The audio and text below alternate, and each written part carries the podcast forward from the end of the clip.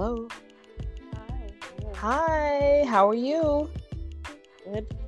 All right. Hello, hello, listeners. Thank you for chiming in. This is International Shells, and this is the International Shells Show. Today, I have a guest that I'm very excited to interview.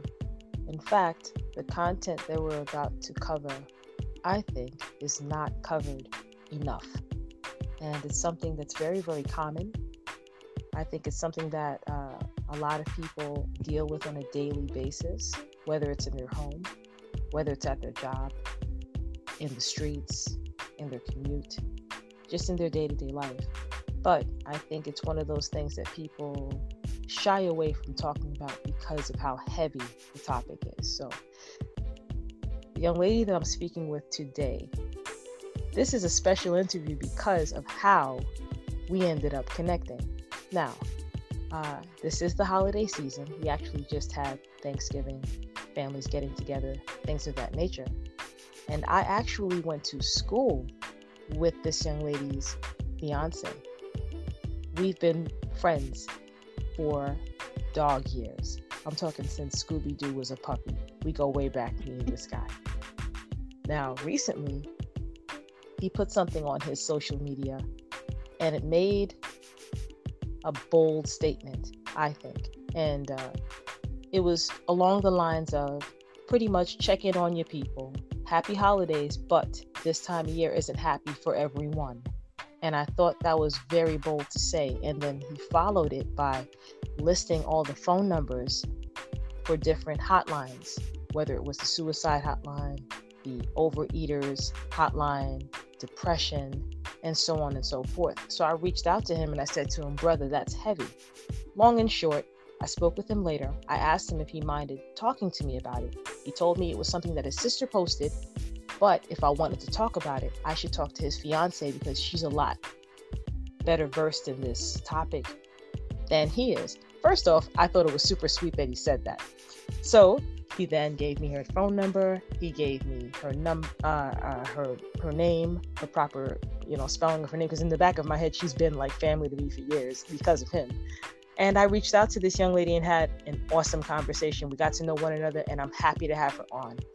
Ladies and gentlemen, Miss Femi Brathwaite. Please correct me if I said that improperly, but welcome to the show. Thank you. you said it right. You said it right. Yay! so I just wanted to bring to their attention. I know that sounded like a, a, mouthful, but I wanted to just have them understand that the fact that we're speaking with each other right now is just so many different channels. We had no idea we were going to talk to each other at all.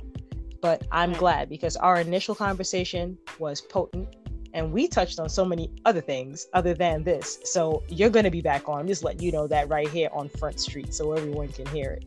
You will be hearing this lady's voice again on this show because we have a lot of whew, interesting territory to cover, I think, just from the Caribbean aspect alone. So we've got a lot of stuff to touch on, but we're going to stay focused and uh, uh, speak on the topic at hand. And today I'd like to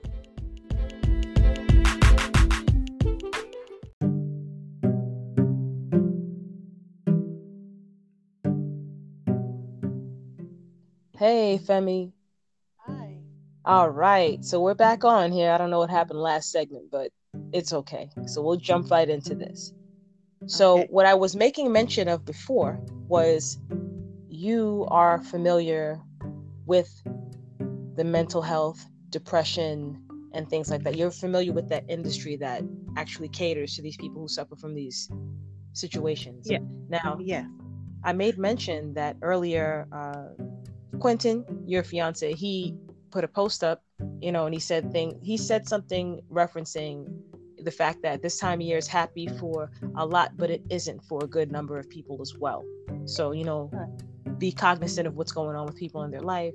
And, you know, he listed the phone numbers. Now, again, I made mention to him that maybe he would like to talk about it. He referenced you because he said you're much more, you know, you're better versed in it.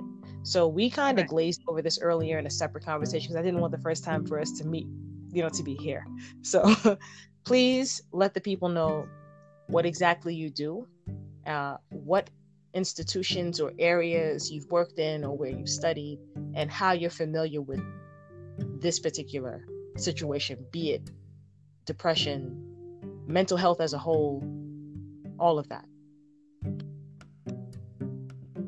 Yes, um, I graduated out of Medgar Evers College with my Bachelor of Arts in Psychology. I worked at Lenox Lenox Hill Hospital.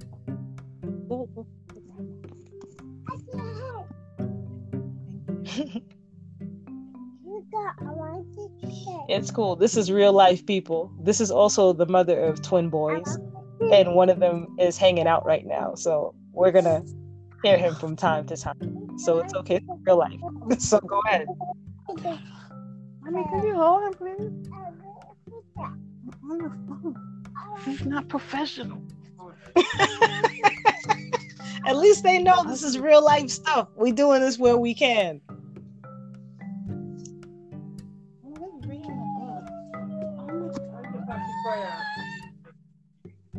Here. Being fake, time Jeremiah. Here. Good night.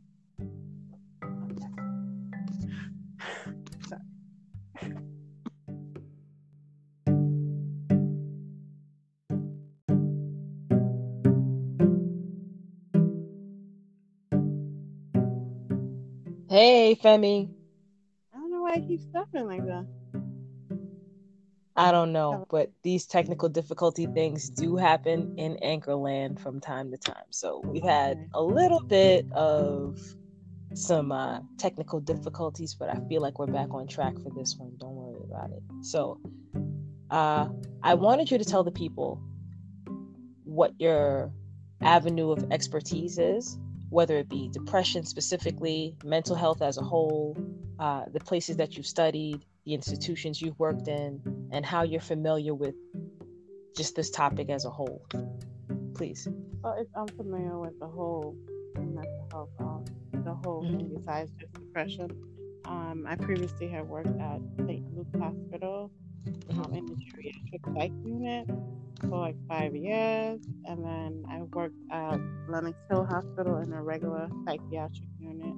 Also mm-hmm. worked at um, also worked at Center for Independent Living, where I worked with the psychiatric population, helping them integrate into society after being hospitalized for many years or mm-hmm. incarcerated.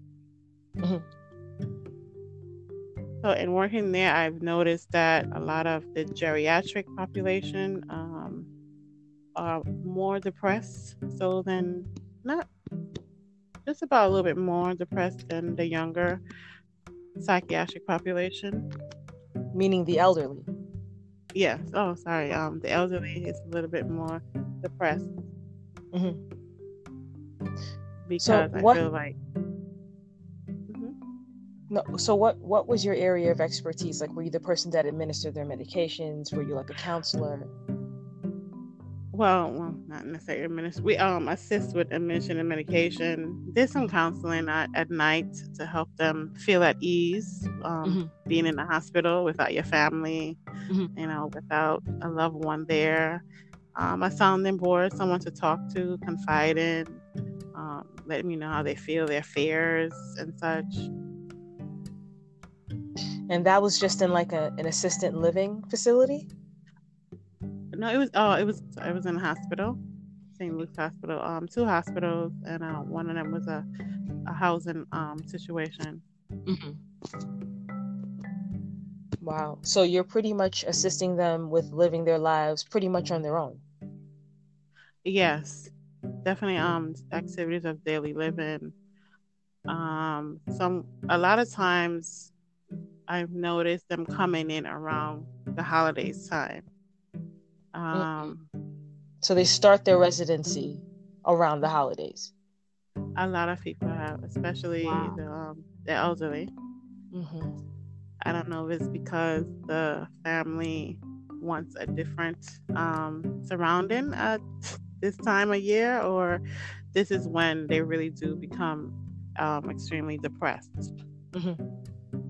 I'm thinking that um, a lot of times regular uh, people of from 18 and over, even younger people may become depressed around the holidays. Um, they say it's because of the lack of sunlight, because um, it's colder, so you're inside more and you're eating more, putting on a little bit more weight. So that that plays a part into it. And some people only get depressed around this time, and mm-hmm. during the other months they're fine. But around this time, when it gets colder and such, they get a little sad. So let me get this straight. So some people are only there for a temporary state, or are these people yeah. that are there for to live? Like this is their residence. Like they're taking on residency there. Oh no, no. It's supposed to be a temporary situation. Um, what happens is they come there, um, whether it's for depression or another um, psychiatric disorder, mm-hmm. um, and they try to stabilize them with medication. Um, that's the way that they also try to stabilize them with medication, with talk therapy, talking to them, um, getting them back to feeling close to how they felt prior to becoming depressed. So, are you guys like the first stop before they go somewhere that's a little bit more serious? Like, let's just say someone's having whatever thoughts, or they're just not their quote unquote regular self.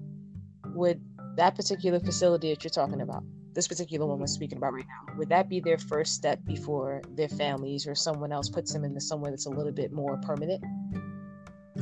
Well, I guess I guess recognizing having to recognize um, that a person is becoming depressed or extremely sad, mm-hmm. it will be to, to first recognize when when that's happening for some people. When it comes to talking specifically um, of an elderly person, um, people become withdrawn and don't talk as much um, as they used to. All the, the things that they enjoy doing, you see that they may not enjoy it as much or at all. They may want to be by themselves a lot. So mm. sometimes, you know, if you are, uh, if that's your parent, and you do notice things like that with your parent, you know, you might want to go to the doctor with them and right. let the doctor know. That would be uh, the first step in doing that. Mm-hmm. Um, I have a question. Mm-hmm. I have a question. Now, I remember seeing a movie with Julianne Moore a few years mm-hmm. ago, and it was called Still Alice. And in this particular movie, she played a woman who was 50 years old and she realized well her fa- she and her family realized that she had early onset alzheimer's right. as a 50 year old i want I'm, I'm paraphrasing here maybe about maybe days after she turned 50 she realized she had full on alzheimer's now i would think that the natural thing to do with her being a person who was used to doing her own thing she's 50 and i mean when I was a younger person, you know, 50 seems so old. But now it's like you think of 50 and 50 is not that. So for me to hear that someone, you know, is hit with early onset Alzheimer's at that age, it's scary, you know? So and especially with some, uh, me being someone who actually lived through a family member who had alzheimer's and you know you start realizing what's going on and you start seeing that they are trying their best to hide from you that they're going through what they're going through but they're trying to figure themselves out too you know? Mm-hmm. so it was just uh i think it was a very powerful movie. And then i learned in that movie that if your parent has alzheimer's you too carry the gene and you're able to find that out that was powerful. I'll be honest and I'll tell you, I don't want to know because I saw what was going on, you know. But at the end of the day, when someone is going through something like that, I believe that can trigger mental disorder as well because you're you're you have to deal with the fact that you are not the person you used to be. That may put you in some kind of depression, and your family may not know the reason why you're not sharing. Mm-hmm. They may not know that you're going through something internally to the point where if you don't say something, they will never know. You know? So when these situations occur where these people are coming into your facilities, mm-hmm. is there a case where they're coming in by themselves? Or is it always a case where someone's signing them in? Um, with um, the elderly is generally a family member for the elderly. Mm-hmm. Younger people that I've um, encountered, um, I think if they already had a history of history of it before, then they have an idea that what's what's going on, Mm-hmm. and other people who may have uh, bipolar disorder, Mm-hmm. also depressive, they are a little bit different as far as coming in um, themselves. So Hmm. generally, someone does bring them in, you know, because they kind of they really need that support. You really need to support uh, when you're going through something like that. Because believe it or not, some people aren't really aware that it's happening. I know it Hmm. sounds strange. That no, it doesn't sound strange. That actually, that's a very important point that you just brought up. We're going to mention that again in another one of the segments. I'm going to bring that back up, but please keep that in mind. We're going to come back to that, but that's very, very important. The fact that you said some people may not know, Right. but I think that there are cases where people do know, they do recognize it, but because of Mhm. them having certain ways of thinking or coming from a place where, oh, we don't do that, we don't talk about that, Right. we don't expose that, they are hurting the person who's suffering more than helping them by ignoring it. But that's a whole nother Yeah, show Not a whole nother show, but a whole nother segment. We're going to get back to that because that's a very, very important point. But how many different facilities have you worked in? And have you seen different places react different to their do you call them residents or do you call them patients All patient hmm a So, does it matter? Does it matter uh how can i say this does it matter what level the hospital or facility is where the care is different so if it's let's just say it's a lenox hill and it's a as opposed to somewhere let's just say in in brooklyn somewhere someone like a somewhere like Very a very good question. Yes. you know what i mean does it matter with the, with the Oh, class yeah. So, uh, I Manhattan is to- totally different than Brooklyn. um, definitely. Uh, in working in the hospitals, Brooklyn is changing. I'm just asking because you know what I'm saying. It's gentrified out of their mind now. So all the Lenox Hill people, you know what I mean? The people are moving to Brooklyn now. So anywho, go ahead. I don't want to lose our thought. but when I um worked in Lenox Hill, I I seen it's so different. I mean, I don't know because who owns it. You know, if that's why they ha- you know, might have standards, and, and hospital, every hospital has standards that they have to meet, and it's just some ho- hospitals they try to exceed their standards. So, Mhm. and um, from what I had noticed, um, as far as care, the care is always there. I know the care is there, um, for the most part, from what I've seen. Um, but when I was in working as a case manager, service coordinator, and working with the population outside of the hospital and having to call the ambulance on someone, and the fact that the particular hospital, I think it was Interfaith, they didn't Oh, keep the I person. know them. They didn't keep the person. I was like, what? You didn't Mm. keep her? She was having a sorry, she was having an episode, and uh, Mm. I was surprised that they didn't keep her in the hospital. Because where I worked at, if you come in there and someone says, "Oh, she's having um, hallucinations and hearing hearing voices, seeing things," they tend to keep you. And Yeah, because they don't want you to leave and go do something, you know, rash. Yeah, but Mm. they didn't there. So that's why I feel like it's Wow. different. Um, Hmm. you know. That is that's something. That's always something that I've I've thought about. And then, you know, I left I came into Brooklyn. I only lived in Brooklyn for 10 years. But when I was when I got there, I was there at the beginning of like the hardcore gentrification. I'm talking about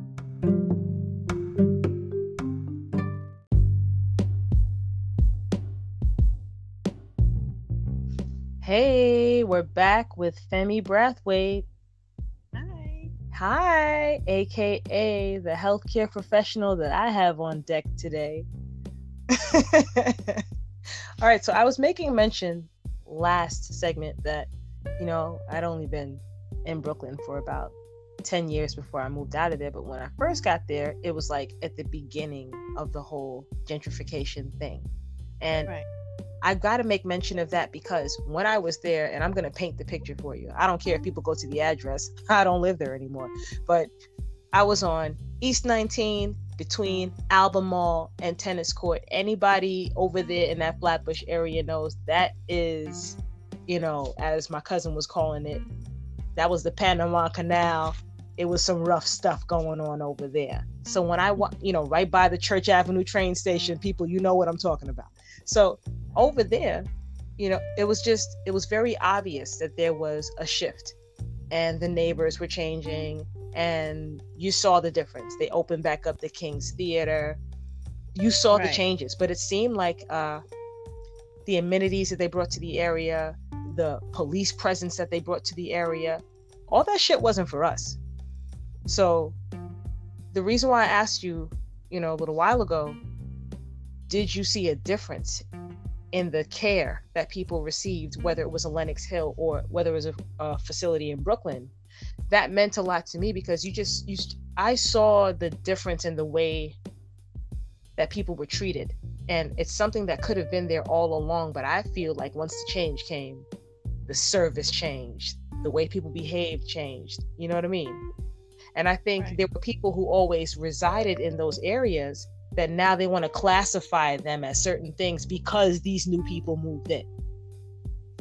You understand? You know that there's a man who hang out over there by the, you know, the Korean grocer. He ain't too right in his head, but guess what? He never bothered you.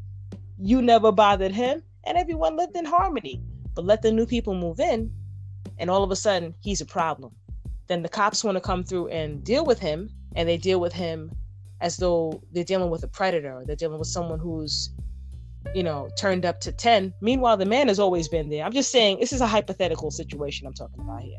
You know, the point I'm trying to make is people are not properly classifying people. Like, I have a lot of friends of mine who are in law enforcement, and they would call them the the EDPs, the emotionally disturbed people, and right. they lock they take them in under that. So, yeah, my question is this: what are the worst cases that you've seen come in to one of your places, whether it was Lenox Hill or anywhere else? I just keep calling Lenox Hill because that's just stuck in my head. But what are the worst cases you've seen just walk in off the street, other than them bringing them in? Um, on, on a whole, besides not not just depression, but any um psychiatric disorder. Yes.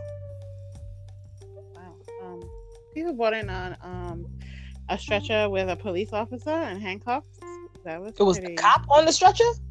No, uh, uh, it was a patient on a stretcher with okay and police presence. Police were there with him. Mm-hmm. Pretty, pretty crazy. One of the things. Um, Did you have to deal with that person, or you just saw them come in? Um, I didn't. Mm-hmm. Uh, generally, when they have uh, a male that could be quite aggressive. They will have a male tech um, with him, mm-hmm, generally. Mm-hmm. mm-hmm. Male technician would be working with him along with the police, along with the security. Right. Yeah. Generally, that's okay. um, something I saw mm-hmm. come in.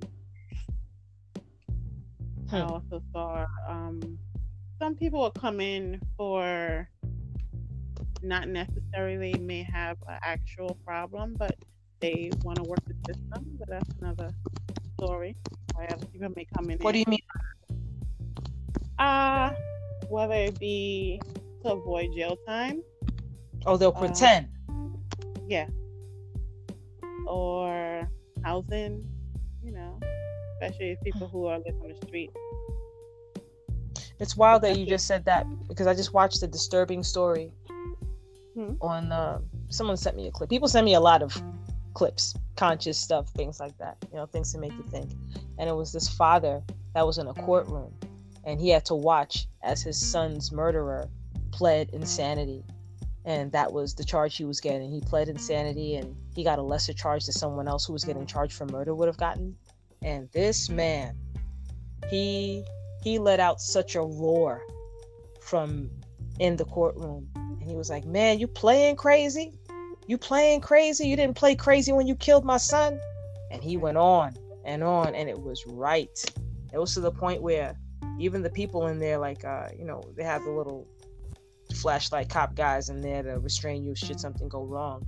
But you can mm-hmm. see even in their face the grief because they understood where the man was coming from. And he kept saying it. You playing crazy? You didn't play crazy when you killed him. You went after him. You did. He he pretty much explained the whole situation that led up to his son getting killed. And he just kept saying it. You're playing crazy and you're gonna get away with it. Which I think, if people I wish there was something to measure when someone is lying. I know that sounds a bit insane to say out loud. But if someone knows all they have to do is just go to the okay, I'll just I'll just say I'm crazy. I'll just say I'm mentally unstable and I'm gonna get away with it. Well, I would think it would really depend on the the psychiatrist who's mm-hmm. speaking, interviewing them to have you know knowledge mm-hmm. of um of that. They should, but not everybody does. Mm-hmm. Um, and getting a correct background on uh, individual would definitely help to assess whether a person really, really is who they say they are. Well, this Sometimes is the thing. What if you have no background? What if you just were apprehended, you came in, or you got taken in from whatever situation? Maybe you got into a fight, and now they're saying you're, you know, you're unstable, so we're going to take you into the hospital. But you don't have yeah, a family member to speak happened. for you and mm-hmm. a lot of times I always have spoken to the younger people because um, one of the other hospitals I worked at was by Columbia, and a lot of times over the by weekend, Amsterdam Avenue. Huh? They're by Amsterdam and uh in ha- in Harlem. Yeah. Yeah. And yeah. you know they'll drink and do whatever, and next mm-hmm. minute they're there. You know, and um, you usually gotta say, huh? They'll drink drinking.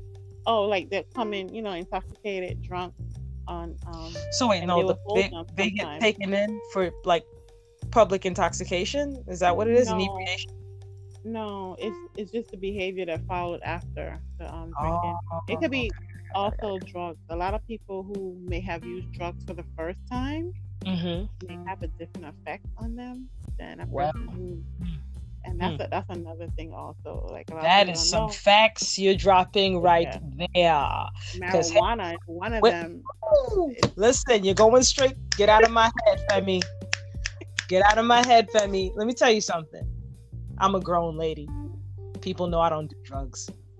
I barely drink anymore. You know, I used to have a disgusting love affair with a man named Johnny, last name Walker. Yes, Lord. He was my lover for years. I had to give him up because my condition was getting too too messed up with him. He was he was using and abusing me, battering and bruising me. I couldn't take it no more. I can't do drugs. That's just not my thing. I made a mistake and had an edible, and it was a cookie. Mm-hmm. Mm-hmm. I'm gonna leave it at that because I actually had to be around someone that I respect a lot after eating these edibles. Right. And I was so ashamed and it lasted so long in my system. yeah, especially if you're not, and then ingesting something is different than um taking it in like food is different than smoking it. Now you tell me. It's going quickly through bloodstream. It's you know. Now you tell me. I was so ashamed. Yeah. Oh God, it and was. If you're not a person who, you know, does that, it's gonna be a different effect on you. Nothing in my system are... ever clean system, clean. Yeah, maybe clean. So I'm over here thinking eh, it's just a cookie. Then I was like, I ain't nothing. I had a half more. What was wrong with no? First started with a half, then I ate a whole one. Like this ain't nothing, girl. That was a third. A lot of, sorry, it didn't come out of Saturday. That was the HDC was dis- it was ridiculous in it. So that was a Thursday night. I was messed up the whole Friday after, and I wasn't okay until the Saturday afternoon. Wow. Yes, I was so ashamed the Friday though because it's like I felt like everything was slow motion. I don't even want to get into the details of what I was when you said the lady went to what was it uh uh not Montefiore. You called another hospital's name, but you said the person said interfaith and she was saying she was hearing things and stuff like that. I'll give it yeah. to you. This these cookies were so strong, I was able to hear the blood flowing in my body. Yeah, I was out there. The moral of this story is when you are when you have a clean system and you try something like you said for the first time, it has a ridiculous effect on you. But also you have people who alter these things to try to make you higher. Yeah. Hence the K2 and the things that these people are taking listen, somebody sent me some video with people who took K2 and they were in the street. I didn't know if it was right. real footage or if it was like that was that's from that was a real thing um for a while um in New York around behaviors. I didn't know that that was real stuff or if it was like a clip from Walking Dead. I didn't know.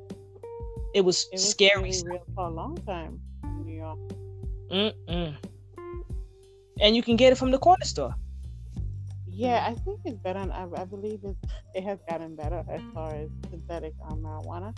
It has definitely gotten better. Mm-hmm. Uh, a lot of people did come into that, um, to the psych ED for that. Mm-hmm. You know, um, what people don't know is although it, it, marijuana itself, not just fake marijuana, it if you may have something already going on in there um, in mm-hmm. your brain. Mm-hmm and maybe it, it was never present. It was just dormant. It's just there. Sometimes if you do try something, even marijuana, something that marijuana was supposed to be natural, mm-hmm. it could make this psych- psychotic thing happen to you. It could just change you for the rest of your life. So, like yeah. that. It's so wild that you said that. One day, and then mm-hmm. all of a sudden you smoke something or eat something, and you're and never the same again. You're never, never the same again. I have a yeah. friend of mine that told me that uh, a family member of theirs had some bad, and it sounds like it's so simple to say, oh, it's just some weed. Not all marijuana, not all pills, not all of them are as basic as people think. Oh, it's just taking it once. No, one time could be all you need to mess you up forever. Yeah. I mean, like I remember when I yourself or have it really prescribed to you, mm-hmm. You know, they, you have no idea what's in it people like to put dust in it, angel dust, yes, or whatever, yes. roach spray, and all these other things. So you're not sure if it's the purest form either. So, mm-hmm. Mm-hmm. You know, I remember when I was uh, in my, I want to, was I in college? Yet? I think it was my late high school years, early years of college. I remember I, ecstasy was just just being the hot thing at that point. And I remember there used to be a club called Sound Garden and different clubs like that where people at my job at the time were talking about, oh, they would go uh, for the weekend and they had these people that would administer these drugs at the club to intensify your experience while you were there. And they were talking about this like it was like it was running neck and neck with sex. Like, yo, yeah. it's top tier. Oh yeah.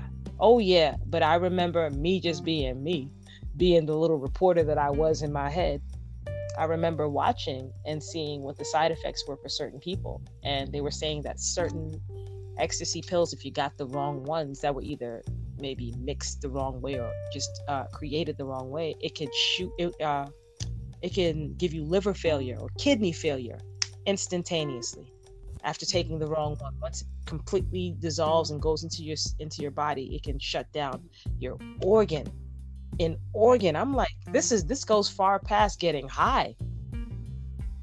So I never in my life, I never, and it seemed like such a gateway innocent drug is how they wanted to pass it off because in those days, they, I can't believe I said it like that. It sounded so cliche in those days.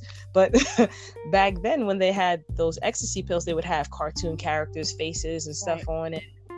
And I'm like, why are they making it look like they're trying to peddle this to kids? They're making it where it looks like I wanna at the time I want a Pikachu or I wanna whatever the cartoon character was on it. You know what I mean? But it was doing such severe damage to major organs. It was insane. And mention your brain. Oh. Your brain must already be gone if you're gonna consider taking this shit. It's ridiculous. They say with that usage is it will look like a person who's been getting seizures for many years. That's the kind of mm. bunch of holes in there. You see, so wait, that's that's when they observe someone's brain who's passed from something like this. Yes, and through scans, through um imaging. When you get a, a CT scan, you can see all of that. All wow. of that is shown. And you can see it's from the drugs. Yeah. Wow. You can see you can see depression too in um in wow. too, by the way. You can. This is the thing. Well, I'm glad you jumped back into there because let's just say you get a scan, you get a CAT scan or a CT scan or whatever. If that's not specifically what they're looking for, will they volunteer and tell you that? Because you're already in there. The, the drug part or? No, no, no. The depression part. Um. Well, when they're looking like at that, I believe they're asking like a series of questions and kind of seeing how if it correlates. Uh, the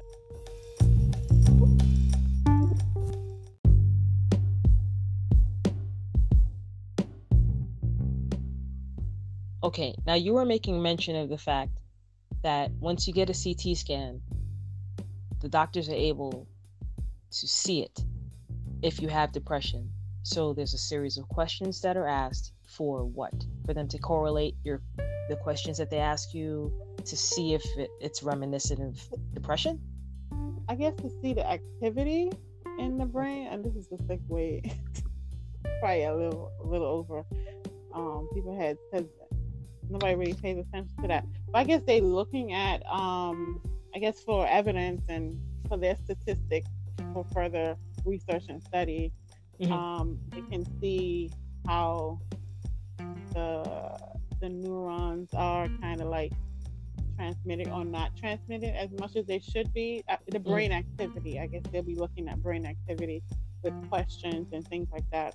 Although people regular demeanor and um and you can actually see when people are depressed from their facial expressions also. You can actually hmm. see that you don't really need a brain scan, but that's another step that certain people do do. Um, the doctors they do check that out for their mm-hmm. research for further study, but it's not like always done. But that is something that you can actually see that um, they hmm. compare mm. normal brain activity to that specific activity of a person who is depressed. Hmm, that's interesting. So, what do you think one of or a few of the most ignored symptoms and uh, I don't want to say disorders. Is it would it be considered to be a disorder to be depressed? Um but what would be the most uh, what do you think is the most ignored thing let's just say just out in regular everyday life like someone could see something in their home in their neighborhood in their job at their you know just in their community. But what do you think is the most ignored thing? If we could put in if we can just you know mention a few that people are not diagnosed for but people should have been already you know taken in and checked out for? Mostly being withdrawn. Maybe people a lot of people do withdraw. Um, you know your friends all of a sudden they're not talking to you. You probably just think that oh they're having a bad day. Or oh they, they, they had an argument with you for for whatever reason and now they're not talking to you so maybe mm-hmm. people may take that as oh they just need some time mm-hmm. so a lot of times people will isolate themselves from people and just kind of just be alone mm-hmm. either be in a dark room um, don't talk to anyone, even engage in any kind of activities at all, all of that may stop. It could come so bad that they don't do anything hygiene, like they don't brush their teeth in the morning, mm-hmm. they don't, uh, nothing. They don't get up out of bed at all. Mm. And I think what happens when people may see that, they'll say something like, snap out of it you know, like just snap out of it as if it's something that um, it's easy to come out of, and it's not. And a lot of times, in um, specifically Black communities, um, we are all supposed to be very strong people. So uh, things like this shouldn't happen to us. We shouldn't be feeling down or depressed. Who's this? hmm? Who's this you're speaking about? No, I said I said in the black community. Uh huh. I didn't hear that part. Oh, it looked like oh wait a minute, you need to be strong. You have to be strong, and they don't really pay so much attention to you because they feel like that shouldn't be happening. Like you're supposed hmm. to be strong. Like wh- why are you upset? Mm-hmm. As though you're not human. Yeah. As though you're not human. I mean that that's a whole entirely different thing where you know I think that right there, what you just said, is very common as well. The whole get over it, what's the big deal? You know, that's small stuff. What's small to one person may not be small to another person. You know, and the yeah. fact that your feelings are not being addressed, that too can bring on other feelings. Yeah, definitely. So that's very, very. Let's not even. You know what? Let's do. Let's let's get into the fact that uh, there are men out there that feel as though black men. We're talking to you. That feel that they can't say what they feel or say how they mm-hmm. feel because there's something you know that trails behind them like some kind of taboo where they can't admit that they actually feel things. Correct. you know it's just i think that right there is just a recipe for disaster. When you have someone that feels as though they cannot be open and cannot be free how do you conduct yourself in a healthy relationship in a healthy way of dealing with your family raising your child in a healthy way. How? How? If you don't know yourself or if you cannot be honest with yourself. If you're in pain if you think you should be able to talk about these things. But it's just like you just said we're just it's just ingrained in us to always be stronger be tougher. Don't admit this like it, admission of pain is like an admission of weakness. Exactly. It's not only ingrained they they publicize it on tv every time even for women specifically mm-hmm. black women mm-hmm. it's always they went to this and look at them and you know either you're angry black woman or, mm. or mm. you're you know i've heard that a time or two or ten they misconstrue passion with being angry and then yeah. when you're able to actually verbally explain exactly the reason why you feel how you feel you have whatever feelings about whatever it is you're talking about then it turns into just you know just being generic. Oh you're just angry. No one ever wants to really hear you say what you really feel. I mean we're able to feel pain. We're able to be disappointed to go through these other emotions. You know it's funny because i mentioned this before that i used to have friends in school that would laugh at the fact that they would go to their therapist. It was a regular occurrence for them though. And these are all white people they used to be, you know, yeah, well, I told my therapist, yada, yada, yada, or, you know, right. I've got to go, and, you know, well, to hell with my mm-hmm. therapist, da, da, da, da, I'm going there because my parents are paying for it regardless, and I'm just going to tell them whatever, and da, da, da. They made jokes about it. So it's to the point where I'm like, but it was just weird because they were going to see a therapist, and that was normal to them. And it was also normal to them to know that we didn't take care of ourselves like that. Right. It was weird. It was weird, and I felt a way about it, you know, and it's like, I just wish that our people would understand that I don't know another group of people that have endured the kind of mental strain that we have. I don't know too many that can compare to us. And it's not a game. It's not, a, oh, I got worse than you. I got, that's not what it is. The right. truth is the truth. We've gone through a lot.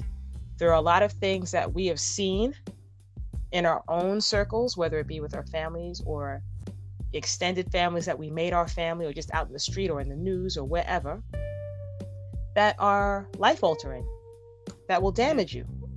Oh yeah. And where do we go for help? Where do you go to offload that? Where do you go to heal from that? Because i'll be honest and i'll tell you this i went to therapy. I'm not sure if i mentioned this on the show yet but i have gone to therapy before. And i went to therapy to talk about uh, depression that I thought I I I self-diagnosed myself and thought I was depressed because I had lost someone. I lost a family member. And I just felt like it wasn't healthy for me to still feel as though they had just passed away and one year had passed. And I felt like it was still fresh, brand new. So I said, let me use my little health insurance that I get that I'm over here paying for. You know what I mean? Let me use my little copay. let me go talk to the therapist. Femi, when I went and sit down in the lady office, uh-huh. I already knew this was gonna go left. But I said, you know what? Have an open mind. Yeah. Talk to the person. This may help you. But this is something that I was unfamiliar with. This is nothing that we ever did in my family before. Right. So I said, you know what? I'm thinking back on those schoolmates that I had that laughed at this. And I'll get back to them in a minute. But talking to the person, I'm trying to open up. Now, mm-hmm. that is extremely hard for me to do. Right. I don't trust people. And there, I said it. I don't trust people. I have a hard time bearing myself. Mm-hmm. I do. And if I bear myself to someone, that is it. Meaning, that is it. You have all of me if I trust you enough to bear myself to you. But Femi, once you cross me, I'm crossed. That's it. There's no going back. And then what's messed up is that I will not trust people after the person who crossed me, and that's wrong. So here's the other people paying for something that they didn't even do. So that was part of what I wanted to talk about. This lady started going all over the place. First off, she was like, Is the reason why you feel uh, this close to this family member, is it because you and them had a sexual relationship? Femi, wow. I was done. I yeah, was done. Whatever I felt welling up, they dried up. I said, How much time I have left for this co-pay? I'm thinking back how much I paid, how long I gotta stay in this office. I ended up cutting the session short. No, that's not how you it was it. wild wow. crazy. It was wild crazy. I ended up uh, this is a lot this is a long time ago. But oh I wasn't you see now I know I should have reported it. You know, I was a younger woman back then. You know? I just blow I was just blown away at the line of questioning that she chose. Meanwhile, wow. you just met me. I haven't even been in your office for a full 20 minutes. This is the opening. Hey, I'm Dr. whoever the hell her name was. And da da da da. Nothing like that. She had no shoes on. She took off. She sat down in her chair like she was sitting in her oh. living room. She was comfortable. She was chilling. But this is a first okay. impression. Anyway, I just was completely and totally turned off by where she went with that, especially because of who the family member was. I'm like, get out of here with your stink talk to me. This is disgusting. And then I just automatically felt as though she was judging as opposed to trying to help. So I think right. things like that, moments like that, yes, it is. And it made me not want to go and see anyone else again. Hence the reason why this is so fresh in my mind. And this was more right. than 10 years ago. I've never gone back to see anyone again. Now, it's it shouldn't have been that way. I should have said, you know what? I went here, I went to this restaurant, I didn't like the food. Let me try something else. Because you know what the truth in the matter is? Although I don't like the food in this restaurant, I still have to eat. Right. You understand? So even if it's not in a restaurant, I got to find a way to fix myself. I've got to get some kind of nourishment one way or another.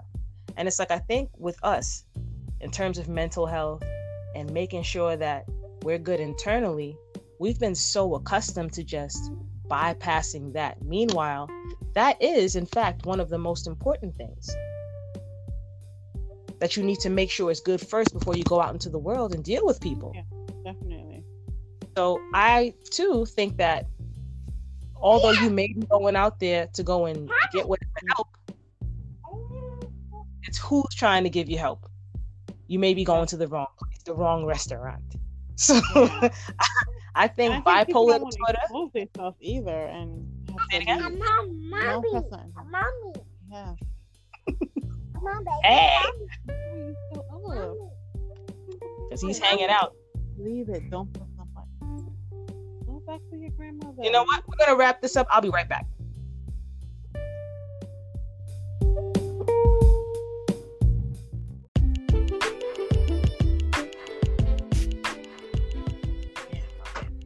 Okay, Femi. So, what do you think we should do in terms of? I think I skipped over something. I was going to ask you, what do you think we should do in terms of treatment? But what are we treating? Like, I, I was trying to make mention before that I think bipolar disorder has got to be one of the top three most either undiagnosed, misdiagnosed, or ignored right. disordered that people are going through. So, what do you think the first steps in the direction of trying to get someone help for these things are?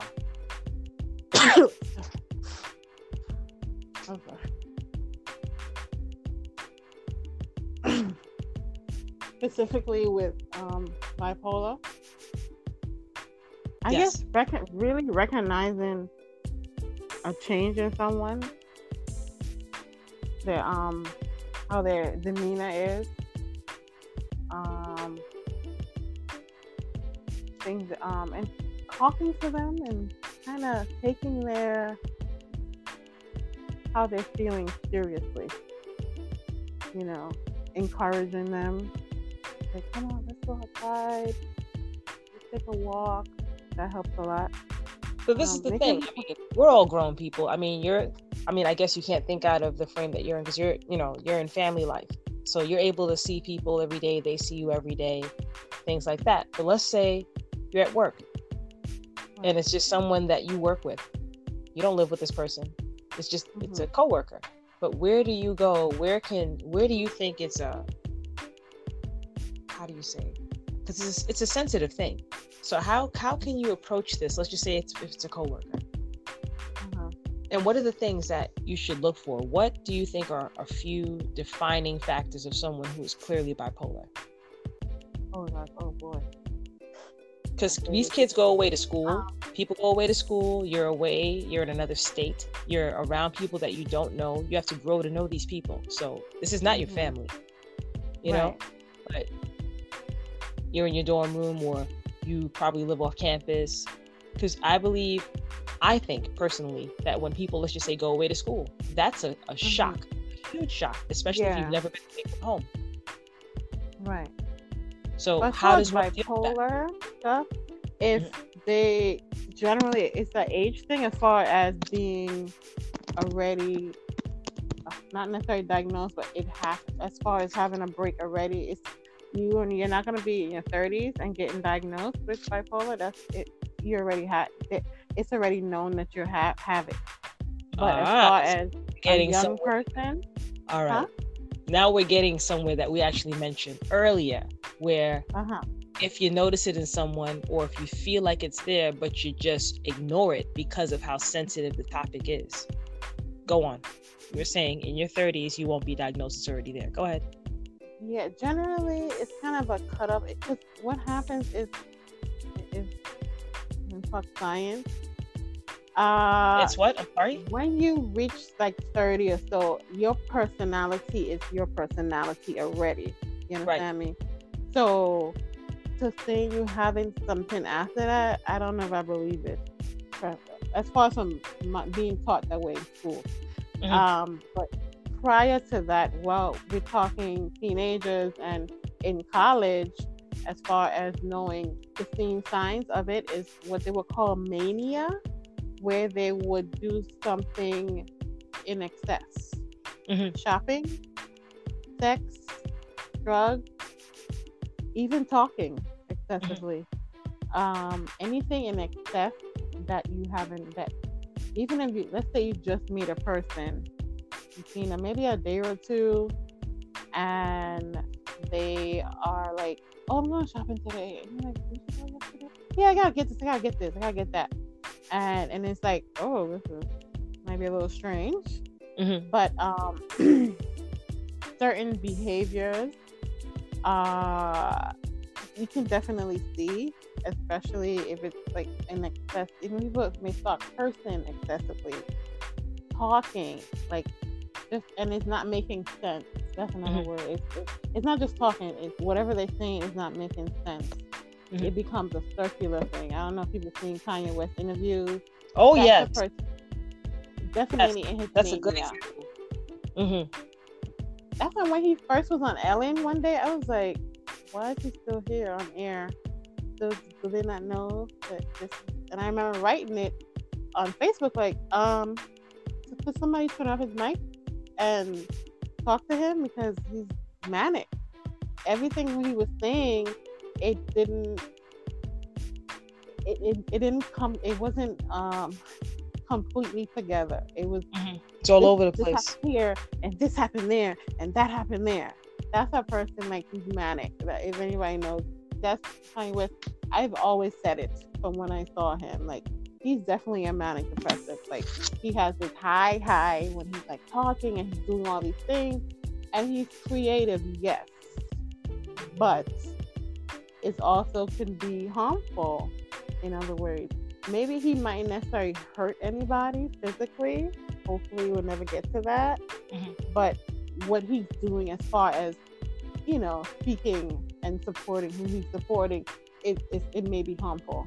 You know, in that. I aspect. mean, in terms of that particular person, for the people who always who thought that that was funny to watch him go off on the tangents that he went on to do what mm-hmm. he was doing for the attention he was getting and it just seemed to me it didn't matter what kind of attention he was getting as long as he was getting it uh, yeah i felt odd about it and i wouldn't give the satisfaction of calling him crazy i wouldn't do that because to me yeah, that's one of those one of those trigger words you can't just throw it around i wouldn't yeah. just call him crazy i don't think that that's the case and i think it's a lot deeper than you know the fact that he lost his mother and he never dealt with that kind of shit and the fact that he's living this very definitely. very, very definitely. public and I believe someone that. spoke about it before too, that she was helping him with his medication um, when she was alive.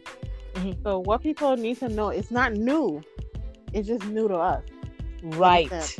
It's what we're and being like, exposed to, and it's always been there, but it's yeah. held at bay. It was being dealt yeah. with and taken care of. His mother was neutralizing it. She was literally his everything.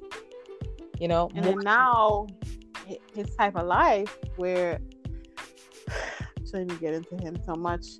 It's not helpful enough for him. It it's not enough support to say, no, you gotta sit down. And no, and it's to the point where it's together you know you're very right about that and it's to the point where people are afraid to tell him no afraid to challenge him afraid to yeah ask Yeah, when you are rich and things it, that's harder too it is. Yeah, they think it's my um, job to try to approach you on a real life level. But how many people does he have around him that actually really care about him? You know, and I think one of the things that have hurt him the worst after the whole losing his mother thing and then spinning out of mm-hmm. control. He then had to face the fact that there were some people around him that actually did rock with him on that level and they couldn't be around. They couldn't be around right. with him acting like that. As much as they loved him, they had to distance themselves. Yeah, that's, AKA that's another problem Jay-Z. too that people need to know. To him, that's a person that he, you know, looked up to like a god in front of everyone. Yeah. made a song dedicating it to him all of that. So for this person to make such a very public uh, switch and make it obvious that they are not having any dealings with you. So no matter how much you want to get on like this child who's not getting the attention they want i don't care and i don't have to deal with you you know and then the the worst part of the whole situation was in another ploy to get some more attention. He went on to some show. It was like an award show or something like that. And he said please don't send the people with the guns after me. He was talking crazy. He was talking like out there where you wouldn't want to bring that kind of attention to these people why would you do yeah. that why put guns and the person's name in the same paragraph. Why would you do that? So at that point, they had to make up their mind to separate themselves. And I know that hurt him even more because that was like the last piece of what he still had, last piece of normalcy he had that was still attached to him when he, he still had his mother. You know? Yeah. So it's like he's, it seemed like he lost so many things at one time. But and also the, on the other side of it, mm-hmm. What people gotta know is not just you know, woe is me and woe is Kanye, It's also having an acceptance of the fact that you have have a disorder, that you have this, mm-hmm. and knowing that okay, I have it. How can I get it to be normalized into my everyday life? How much medication I need to take? If this one is not working for me, then let me talk to the doctor and, and adjust it. Not oh i'm not taking my medication anymore which is a lot of bipolar people do that. That, that is a standard. And that they become hospitalized continuously. It's like a cycle. They get better with the medication and then it's like i don't need it anymore. And then they go on a tangent with something else. And then it's they're back again in the hospital again and again. So it's more about someone's telling you like i understand that you have this year, and you know you have it. Let's try and work with it. But if you're not working with it, I can't work with you anymore because I feel like you're being destructive mm-hmm. on purpose now because you're aware.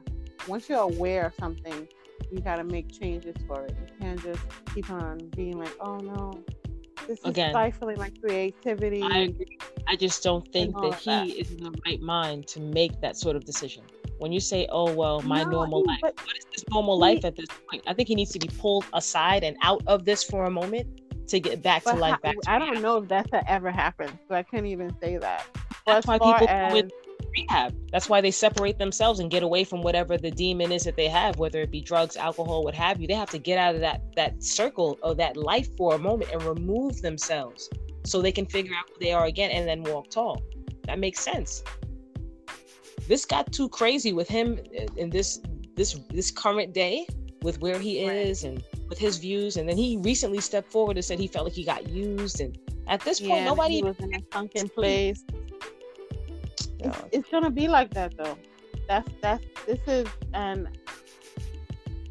unless he really accepts that okay he, he he already says he acknowledges that he has it. He acknowledges it but mm-hmm. you know if you feel like the medication is because it, it can medication can make you more sleepy mm-hmm. it can make you not want to do much things but that's because it's kind of bringing down that mania that you're bringing out Right. But sometimes you can try to adjust your medication, but to stop taking it completely right. and go on tangent.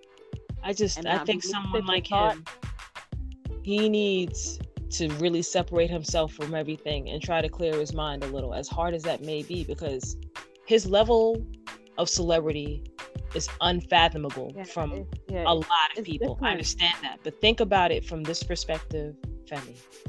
It's people mm-hmm. like him that are on this level of celebrity yeah in this place where he is and then in in two twos god forbid you hear they pass away and then all of a sudden oh my god he was a genius he was an icon he was yeah. was was was why not tell him that and try to grab him by his neck by his back skin like a little baby cub now if you love him that much i'm like where are the people that really love him that really care for him where are his actual people? You're gonna have people that are around you, the hanger-ons, just because of who you are. Yeah. Let's be real. But where are the real people who don't care about the dollars you have? Honestly, don't care. If you're sick, they'll wipe your nose. If you're vomiting, they'll hold your hair. Where are those people? You gotta have a few of those. And those usually are the ones who don't care to be seen because they care that much about you. And I'll be real and I'll mm-hmm. tell you this.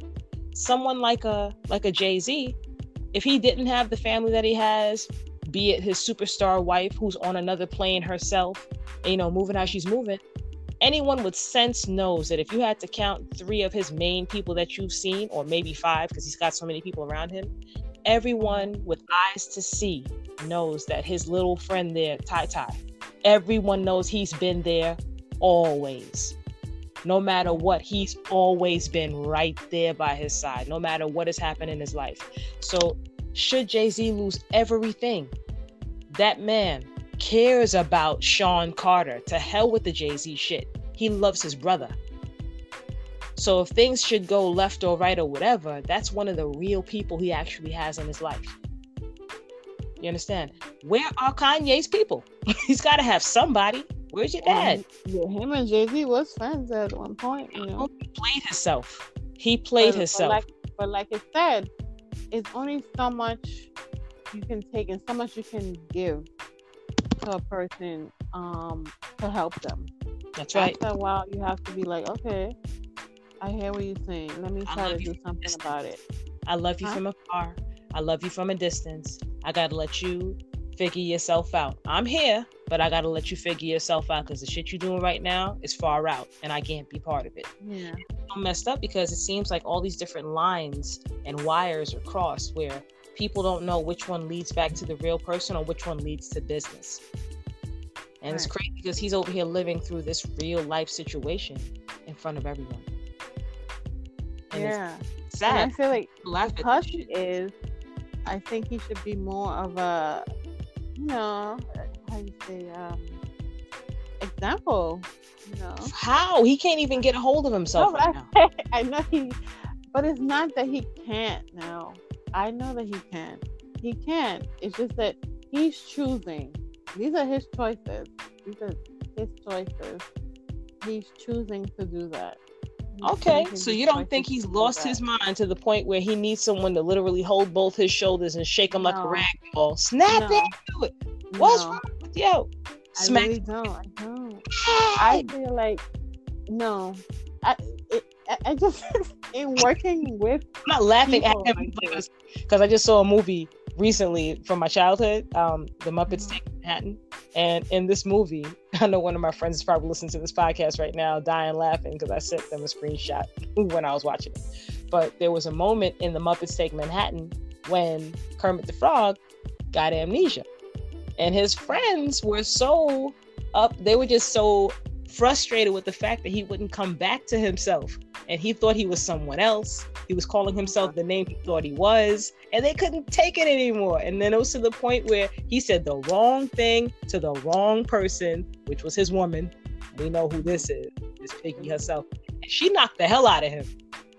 Like, what's wrong with you? Ah, I'm not trying to promote violence at all on this Mhm. podcast. That's not what we're doing here. But I'm just saying, it's like from a human place when you know that the the person they can get to that place where they can think quote unquote straight but they they need that hug i think kanye needs someone to wrap their arms around him and let him cry How do you know that hasn't happened already? i don't know Actually, let me, let me give an example because I don't know if you know. Um, i don't know any of these people she, she based on she's always playing a mother. Um, to um. you talking about Huh? Talking about jenifer lewis Yes, she My reached girl. out to him. yeah know but her. did that He also she also has bipolar, you know. and she's loud and proud about it and she's speaking Yeah. about it and that's that should have happened a long time ago but again this is something that has such a stigma on she it, said that when she first, you know, found out she didn't want to deal with it and she didn't take out a medication and all Mhm. these things. She Mhm. does mention that, you know, and a lot of people don't. That is true. But um, like she said, she did reach out to him. He, he hasn't reached back to her. But and I'm this is- but you sure lots it. of people in industry have. You know industry what I mean? people they care about money if you're not working and if you're not in the right frame of mind we don't get paid hey buddy hey uh, you want to go get a thousand dollar lunch let's So try to talk it over is- you don't think that is um i don't know what to think all i know is what that man has said when he's had a camera with the right with the red light on all i know is what he said when that happens and i'm still blown away by a clip of a tmz interview he had where he glances past the host guy i think harvey and he says i just want to focus on this lady because i'm getting good energy from That's some far out shit Yeah. to in the middle of an interview Yeah, like no, that happens a lot with them. They're very uh sometimes they have a lot of godlike complexes also, like thinking that they're the second coming. all prophet they're things like above this they're above that Yeah. i get it Yeah. But Yeah. this man, there's some severe stripping down and building up that needs to Yeah. take place. Yeah. All right. So But that's also with therapy and modification of medication. All of that has to play a part in it. Uh, because sometimes, e- even with um, people with depression, Mhm. if there isn't um, acceptance somewhere along the because not I'm not talking because severe depression is completely different. That's a whole nother um, ball game with that one. how 'cause do you know- really are not cognizant of anything going on. Um, but just regular, not not not going on for a long period of time, depression. If you're not willing to say, okay, this is depression, and when you begin to feel in a certain light, that you're like, okay, let me go talk to the doctor, or let me make sure that I have my medication, or make sure I'm outside enough to get enough sunlight, because that's vitamin D is really good too. So that people don't know, vitamin D is very good. Um, you kind of like um, being, how you say, not uh, present in your own life also too. Being present, because no matter how much help people give you, and or beg of you, if you don't take it, there won't be any change either. It definitely won't be safe. And, and in his and in his light, if he's not, you know, because he has lucid moments, you know, mm-hmm. like, and we've witnessed you know, these moments when it's like it makes sense what he's saying, but then it then it goes back. It, right. Anyway, it's just bipolar in right. itself is such a fickle beast. Huh, we're gonna end it on that note right there. So I'll be right back. We're gonna end on the fact that uh bipolar disorder is a fickle beast. Hmm. I'll be right back.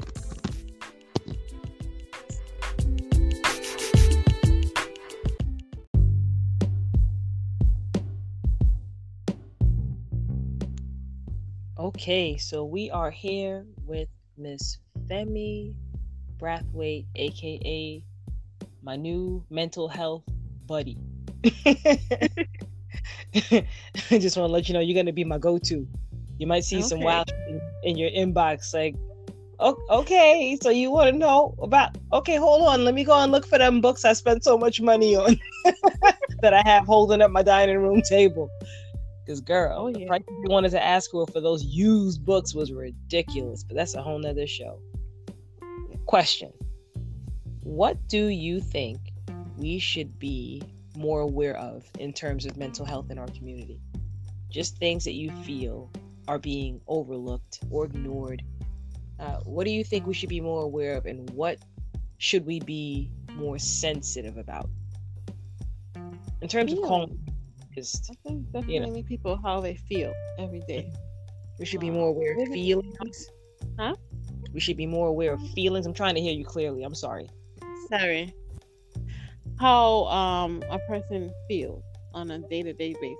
Mm-hmm. I mean, living in New York is super super tough uh, as it is. Having to take a mm-hmm. train and seeing the people you see on a train, and just a day to day life can be quite stressful for a lot of mm-hmm. people. And one day it'll just take a toll on you. You're like, oh my god, I just don't want to do it. I don't want to do this anymore. And I just being able to speak with someone even to say sometimes, believe it or not, even I know people don't like to talk to strange people on a train and stuff. Um, saying hello and giving someone a smile. It's, it's nice. so funny. Before you get your thought, I remember when I first got to Brooklyn, and myself, although I'm I'm told often that I have a very serious face, I can't look yeah. at someone and not speak. So even if we're on the train and we happen to lock eyes, I'll be, you know, good morning, good afternoon, good whatever. Right. I would speak. I don't know what it is to look someone in the face and not say anything. So I remember after being in Brooklyn for not even a full year yet, there was a person that I used to ride the train with all every morning for me to go into work. And I remember like one day just being friendly, good morning, whatever. Where are you from? Just like that. And they were like, you know, I've been riding this train for a while. You know, you start learning patterns. And I started thinking to myself, you watching people? They were like, no, I noticed that you smile and you speak that is not something that you see over here often. So where are you from? And I told them, you know, what borough or whatever, real quick, because you don't want to tell people your whole story on the train. But to your point, I think it's easier sometimes also to speak to a stranger, like on the train. Yeah. You know, we became not friends, but you know, you get used to seeing someone. So let's just say the train is coming and they know you're coming. They'll, he used to stand up and hold the door just in case. Right and I'm not gonna front. There were a couple of mornings I was running, and I, you know, you leap in there and you catch it, and vice versa. You know, so you know, it wasn't a friendship, but you get what I mean. But that just came from just being friendly and just speaking to a stranger on the train. But I'm sorry. Go ahead. And I think that's good, but a lot of times we are all kind of like afraid and kind of in our own world, in our own head, that we don't always look out for one another and say hello and a lot that little thing could sometimes make somebody's day to be acknowledged. I mm-hmm. believe that to be being acknowledged feels good. You know, like someone, I'm here still. I'm here. You know, people a lot of times when people are going through depression, they they feel hopeless and mm-hmm. not worthy. Mm-hmm. You know, for to be acknowledged by an individual is it makes a person feel great. That'll make a person's day. Hi, how are you? you know a little bit goes a long way mm-hmm. and noticing when a person is changed and they're not into the things that before and They don't want to go with you. They don't want to eat. They they're even sleeping. All that changes. They complain, "Oh, I'm not sleeping enough." You know, like why mm-hmm. why why why are you not sleeping? Mm-hmm. Why, what's going on that makes you um staying up later or what have you? You can ask questions like that. Why you not you're not sleeping good? You're not eating? What's going on? Let's let's go out and um let's talk about that and maybe relating to them like oh, you know, I felt like that a couple weeks ago, you know, or someone felt like that and this is what they did or what have you. Relating to a person, that, that helps a lot too. When, so they don't feel like don't they're feel alone. alone. Mm-hmm. Yes, because that's exactly what it feels like. If you're alone, you're in it by yourself. Mm-hmm. And just giving that person to letting them know, I'm here. I'm here. You know, even when they sometimes they'll push you away a couple of times and, and you know but you sometimes you just gotta push because you don't want it to come to the point. Because sometimes depression does lead to suicide mm-hmm. for some people. It does. You don't want it to come to that point where you didn't do everything you could. you could. Mm-hmm. You know, you don't. I mean, you don't want to feel that way. Because sometimes you do everything you can, and that may be an outcome for some people as well but definitely looking at them as a whole, as a whole being, and knowing that, hey, let me let me talk to her for a minute. Let me talk to him. Let him know that I'm here. I'm listening to you. I'm hearing what you're feeling. Some people mm-hmm. be feeling pain in their body and all that stuff. Sometimes your body lets you know that something's wrong. Also, so that sometimes people be complaining like, "Oh, this is hurting me. What's going on? Let's, let's go get a massage." Or like, "Why? Why? What? What's going on? Why is that happening to you?" And things mm. like that. Let's talk about it. Well, sometimes things that are going on in your mind can inflict physical pain. This is true. Yeah. This is true.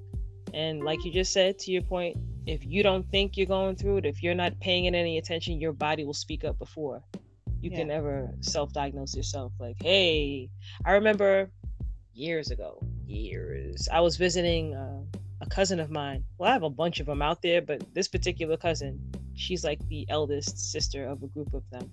And uh, she introduced me to a book called uh, you can change you can change you can heal your life. You can heal your life by louise l. Hay.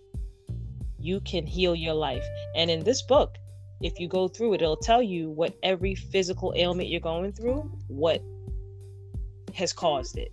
So if you uh, have back pains, or it'll, it'll, for instance, it'll break down everything on your body. Like it'll isolate the area and tell you what the pains in that area mean.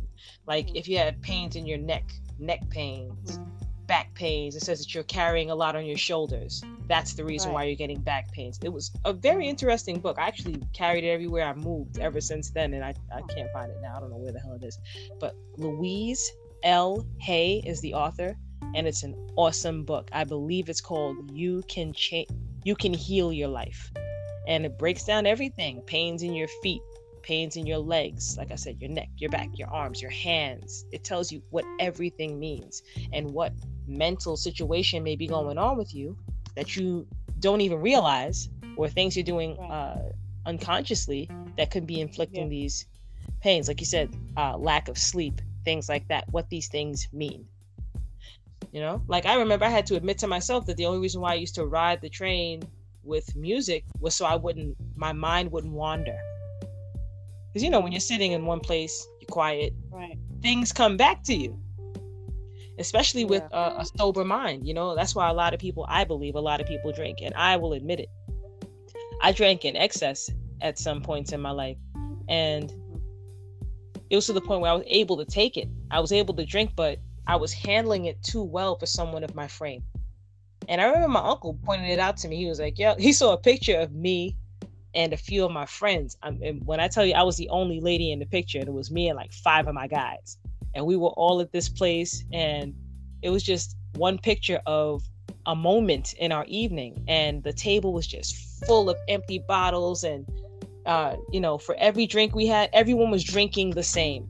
So i'm going to paint a picture for you. I'm 5'4 137 pounds if that much. I've been the same height that i am right now since i was in the seventh grade i'm small my frame is small but I'm drinking like the guy who's in the picture with me to my right. You know, he knows who he is.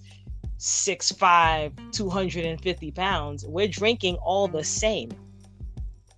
You know what I'm saying? And it's to the point where I had to admit to myself that, you know, a lot of that drinking came from trying to cover things up, trying not to think about things because the alcohol numbs things, but it's to the point where I wasn't getting drunk.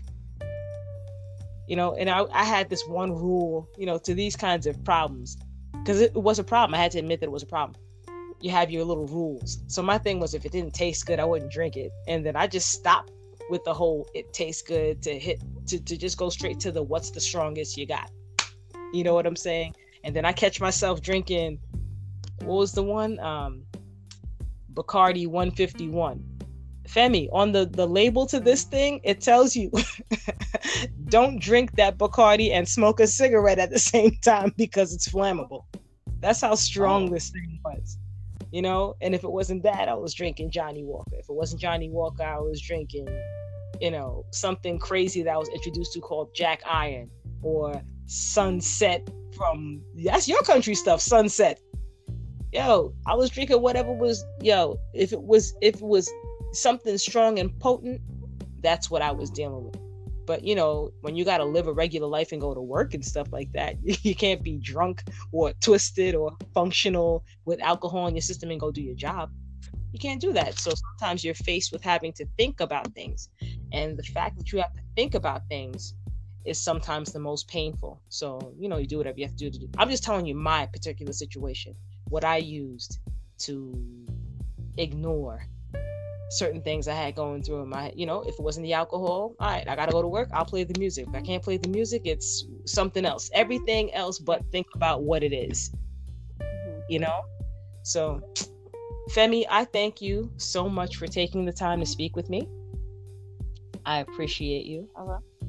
Thank you for agreeing to talk to me on such short notice.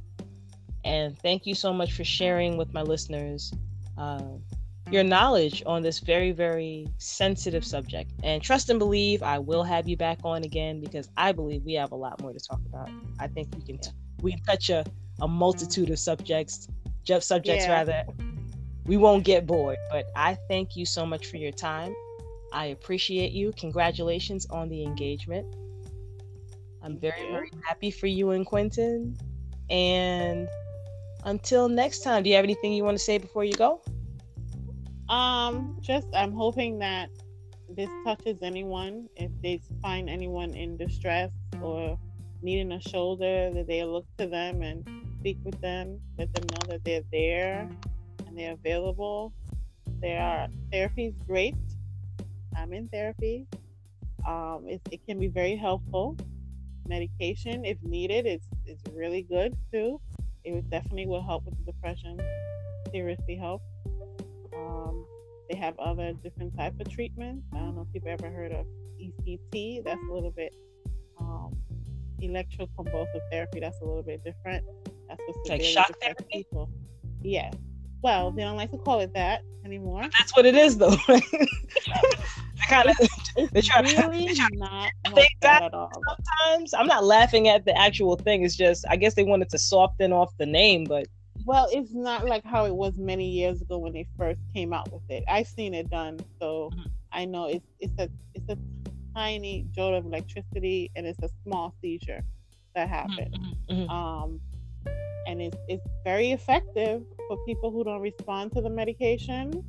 Um, it really helps. I've seen it help so many people. So I'm just and I did my paper on it. I'm a severe advocate for it. It's oh, okay. extremely helpful. If and say it again. What is it called? ECT, electroconvulsive therapy. ECT. Yeah. yeah. Interesting. Okay. It, it has. I have watched people who came in to the um hospital extremely depressed. Like it was like it was nothing there. They mm-hmm. couldn't get up and brush their teeth and take a shower. Nothing. Mm-mm. Every day I have, I remember helping this lady getting her up out of her bed, brushing her teeth, everything with her every day, and she'd be like, "What should I do next?" Oh, and oh wow! When she when she started getting this ECT treatments along with the therapy and the medication, she and she was Hispanic, so her English wasn't that good, but she was like, "Thank you so much for wow. being there for me every single day." Wow. And I've seen like a change. I mean, people are against it, but it's it's really helpful for um, wow. depression. In cases like that, they've got to have the people who have benefited to come out and be advocates and speak for it because they're the proof. Yeah. And they do outpatient too as well. So like even after you leave the hospital, mm-hmm. you come and get your maintenance like every other week or so. And it it it'll help you prolong your life because depression is super real. It's not something that can just go away just like that. Mm-hmm. Um some of it can be hereditary also. If someone in your family has it, you might be you might be adverse to get it. If a grandparent or someone has it, you may get it also. Mm-hmm. You know, it's very real. Don't tell nobody to snap out of it. Just be there for them and support them during this mm-hmm. time because that's what they really need is support. Copy. I apologize for saying snap out of it earlier to Kanye, and maybe he needs to have some kind of oh. physical well, someone. If I somebody needs to just hug them I, down. If that's considered to be like snapping somebody out of something or beating them up, then fine. I just want to hug the man. Like I feel like in Kanye's, it's a different situation than um a person um with depression. That's a whole nother show. We're not even going to take up more time with no Kanye. He took up too much different. of this this this podcast, but yeah. I just think that people are dealing with that in such an insensitive way, and it, it I think it needs a certain kind of attention. And if you see all these yeah. other people reaching out to their people who they think have a mental disorder and they put their arms around them until they're better, we should be able to do the same for him. He's sick. Yeah. He's sick. Yeah. And it's nothing to make fun of. It's nothing to just pin a name on him and just dash him away. He's given too much to us and in return we need to be there for support. You know we have our own families our own shit to deal with yeah. Yeah. But in terms of just us being people of the same in the same circle we need to look out for one another. And if we mm-hmm. can't look out for one yeah. another we can't expect other people to reach their hands out for us because they're focused on That's their true. people. So yeah. on that note again i thank you so much sister. Thank you so much for giving me your time. I appreciate you. We will definitely talk again and uh, I appreciate you. This was this was an awesome, awesome episode. I thank you hug so your much. Grandma and grandpa. I'm sorry. I said hug your grandma and grandpa. My grandma and grandpa passed away, but at the end of the day, I mean everyone they should always hug them. Definitely. Yes, yeah. I'm a, listen, I am a firm believer in hugging your grandma, granddad, your old aunties or whoever's, but especially those older people because I feel like they are they are the holders of the most uh, interesting, valuable information. They are beacons. I start a conversation with an elder and I sit there and I listen like a little kid who's listening to someone read them a story in school back in the days. I sit there and I listen and I marvel, especially when it's someone of a certain age who still have they still have their faculties together right. and know what they're saying. It's amazing. There's no movie, there's no story you can hear that's more vivid than one that comes out of the mouth from an elder. There's nothing. They're amazing. I love the older people. They know that about me. I love them. I love them. I love them. I love them. So yes, thank you for that, Femi. Hug up your grandma. Hug your granddad they may repeat themselves, but hey, they're running out of material. So,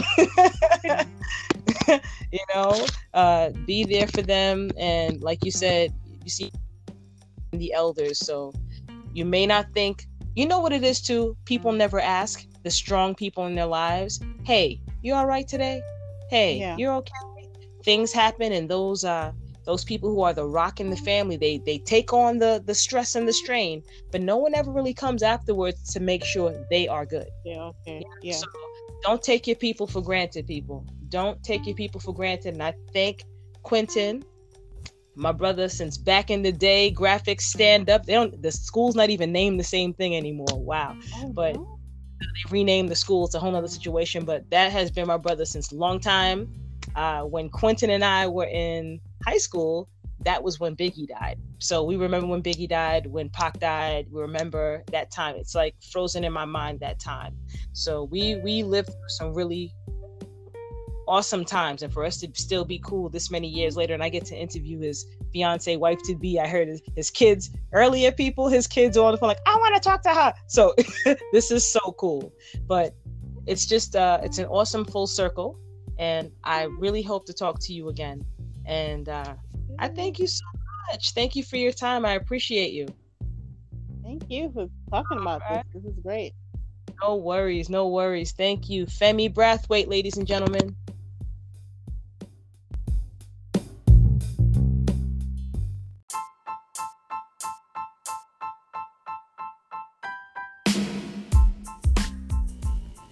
Right, so uh, special shout to Femi Brathwaite, soon to be Femi Thompson. I thank you so much for your time. I thank you for all the potent information that you were able to give myself and all the listeners. It's valuable stuff that you came out here with and you were ready to share and uh, give your opinion on a lot of common things that I think we all deal with, especially when we're talking about mental health. It's a lot, I think we touched on a lot of stuff that people shy away from. So I thank you so much for your time and being so honest and upfront and helping us to try to understand things that have probably been happening in a lot of people's faces and they weren't unaware of it. So thank you so much, Femi Brathwaite. People, tis the season to get together. It's holiday time, but just try to make whatever time you have with your loved ones. Make sure it matters. If you're around someone that you feel uh, may be going through something, you'll be surprised what a little "Hey, how you doing?" can do. So, if you think it in your head, people are not mind readers. So, come out with it, ask a question. You know, just like what Femi just said not too long ago, you'll be surprised how you can change someone's day by a simple "How are you?" and mean it. Ask how they're doing just check on your people. Check on your people because this whole episode was inspired by a post that had a bunch of different hotline numbers on it in the event that someone may need help or they need a listening ear. So think about that for a moment. Be thankful, be happy, but understand that there are others that may not be in that place. So every little bit that you can do does go a long way. That's all I have for you, people. Remember to be positive like the blood type. And remember that your time is your most valuable commodity. Don't waste it for everyone. Thanks, people. Bye.